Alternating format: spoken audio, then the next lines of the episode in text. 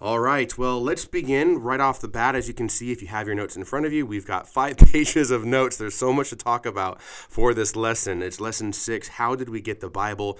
Where did the Bible come from?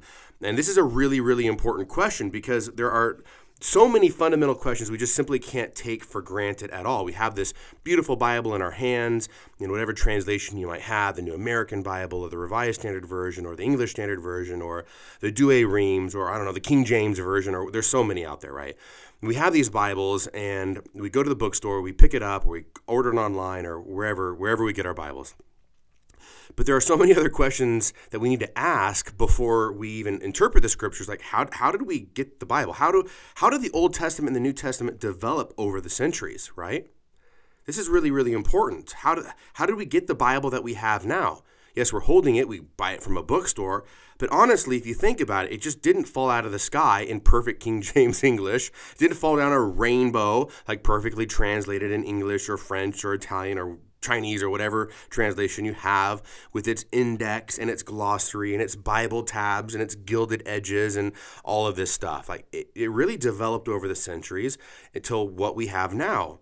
And so we have all these books. You open up to the table of contents. You got the books of the Old Testament, the books of the New Testament. How do we know which of these books belong in the Bible and which ones don't? Because there are all kinds of other things that have been written, epistles, gospels in the first centuries of the church, and even in the Old Testament, different things that have been written. How do we know what belongs in the Bible we have today? And how do we know that the ones that weren't included should have been included or maybe should not have been included? You see? And who has the final authority to make this decision?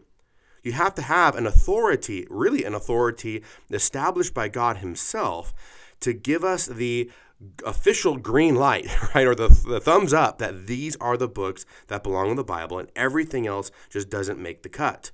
Who has that authority? Another question that we ask is why does the Catholic Bible bigger or different than other Bibles such as the Jews and the Protestants?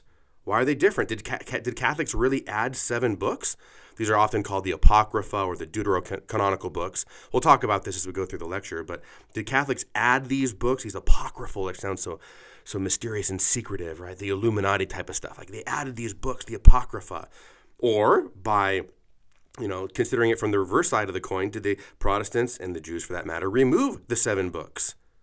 What about all of those other writings that that we have, like the Dead Sea Scrolls, other ancient gospels or epistles, Old Testament writings, New Testament writings. What about all of those I had mentioned previously? You know, again, should they had made the cut? Why didn't they make the cut? Should they are they really scripture and do they give us an, an insight into the secret life of Jesus as the History Channel would want us to believe? So you can see like all these questions are very much related to ask the question, the general big question, the umbrella question, how did we get the Bible? And what confidence do we have that the Bible that we're carrying today and quoting from and interpreting, and people are getting degrees, and we're reading it in uh, the liturgies of, of masses, and you've got uh, Protestant pastors preaching from the, the Holy Scriptures. How do we know? Like, these are important questions, okay? So this is what the subject of today's lecture or this lecture is all about, right? How do we how do we get the Bible, okay? By what authority do we have this Bible? So just a quick clarification in terms of that question why are Catholic Bibles bigger or fatter or larger or why do we have seven books and Protestants and Jews do not? Just so you can see here, I have a very, very simple description. Uh, the different biblical canons. We'll talk about canon and define that word in just a bit. Uh, but the Jewish Bible has 24 books, which is equivalent to the Protestant 39. It's just organized in a slightly different way uh, to get a total of 24. Obviously, the Jewish Bible, the Hebrew Scriptures, do not have the New Testament. The Protestant Bibles have the same 39 books or 24 books, however you want to look at it, and the 27 books of the New Testament. And then Catholic Bibles have 46 Old Testament books. That was the question of the seven. Like, did Catholics add seven or did Protestants take them away? And how did that happen? We'll discuss all this towards the end of the lecture. Um, and then, of course, we share the same list for the New Testament books. Also, the Orthodox Church, uh, they have a slightly different canon as well. Just because of the sake of time, I had to decide we're just going to leave the Orthodox you know table of contents, the orthodox canon of scripture to the side for the for the moment. I mean, in, in, the future we'll spend some time on this in another context, but for right now, we just really want to understand these three major religious groups: the Jewish Bible, Protestant Bible, and Catholic Bible. And really, as we move forward, those seven disputed books, because that's a huge question. And another time, again, I promise we'll do the orthodox canon of scripture. All right, so part one that we want to look at is how did the Old Testament canon develop? Okay, before we look at this question, how the Old Testament Bible, the Old, really the Hebrew scriptures, if you want to call them that justifiably, the Hebrew scriptures, how they developed, we want to do some review of basic questions first. Okay, or ba- back to the basics, really. The Hebrew scriptures developed, if you remember, we talked about this even in lesson one of this course the Hebrew scriptures developed slowly and in stages for approximately 1500 years. You know, if Moses lived and wrote the five books of, or at least the substance, uh, the bulk, uh, the main structure of the Pentateuch, the five books of Moses, sometime around 1450 up until the time of Christ, that's approximately 1500 years. That is a generalization because, on the one hand, on the early side, you could say, you know, what if Moses had different sources that he had used to compile the five books? That's a completely legitimate question. He might have had written and oral sources that he used to compose his five books, or at least the bulk of it, the substance of it. You know, and then uh, getting closer towards Christ, uh, you didn't really have a lot of text, maybe Sirach closer to Jesus, but more or less, I think you'll pardon me if we generalize it as 1500 years. That is a long time for the Hebrew scriptures to develop.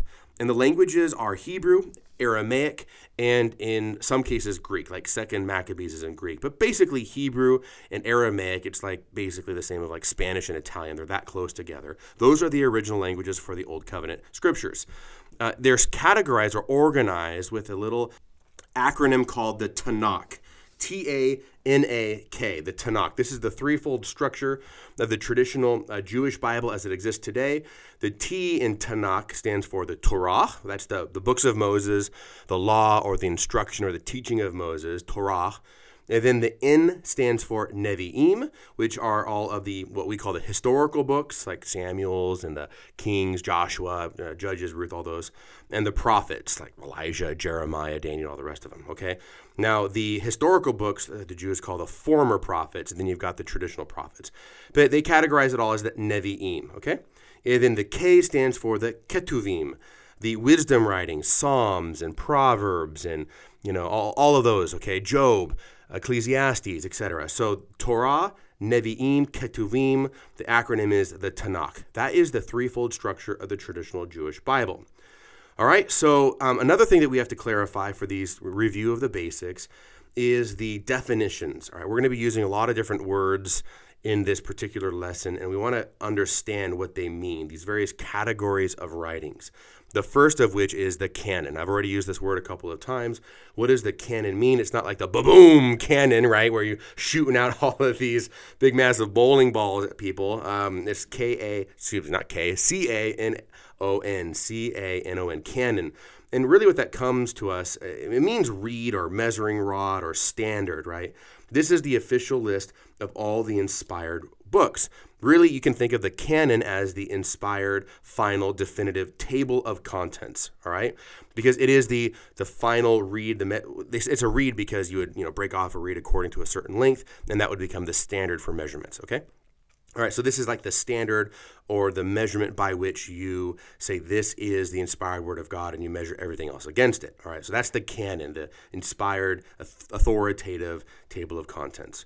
So, with that word, it brings us to two other very important words. The first of which is the proto canonical books. Proto means first, and then canon, of course, is what we just said, the standard. It's the first canon, the proto canonical books.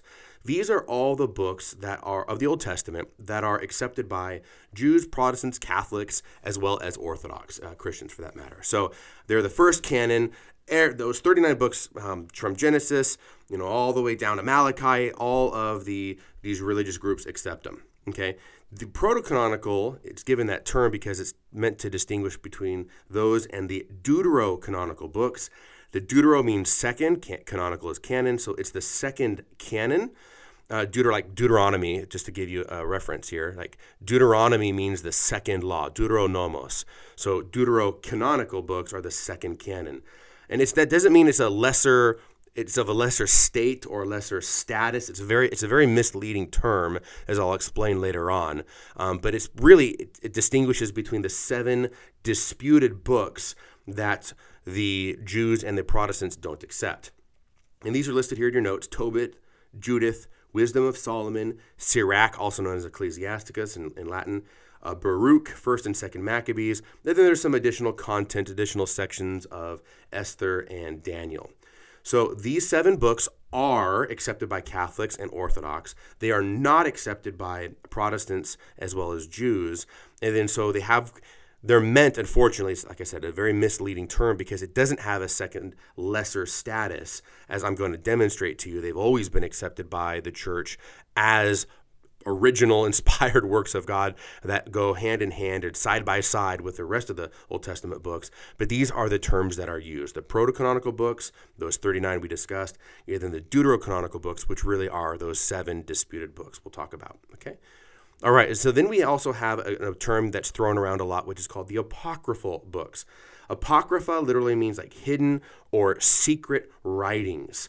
Okay, these are allegedly just for the wise and learned scribes, for the sages, right, for their private reading. Uh, it's kind of hidden from the world, and um, only if you have the chops that you're able to uh, read these things. Okay, apocryphal, hidden secret, secret writings. Uh, so then there's also known as the pseudepigrapha. The pseudepigrapha means quite literally uh, from the Greek here, false writings.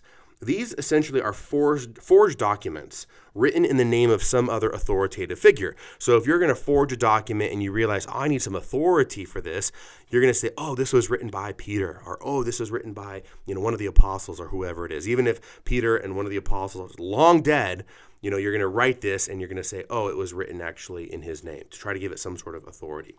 So these are the words that we have that are very important. Canon and then there's this distinction between the proto-canonical and, and the deuterocanonical books. And then these other two types of writings that circulate in the Old Testament world as well as the early New Testament world, apocryphal writings and pseudepigrapha, these false writings. All right, so it's really important to know what those mean. Okay, so as we move into Roman numeral 2, that's kind of a re- review of the basics and some definitions of the threefold structure uh, and the threefold structure that we have of the traditional Jewish Bible.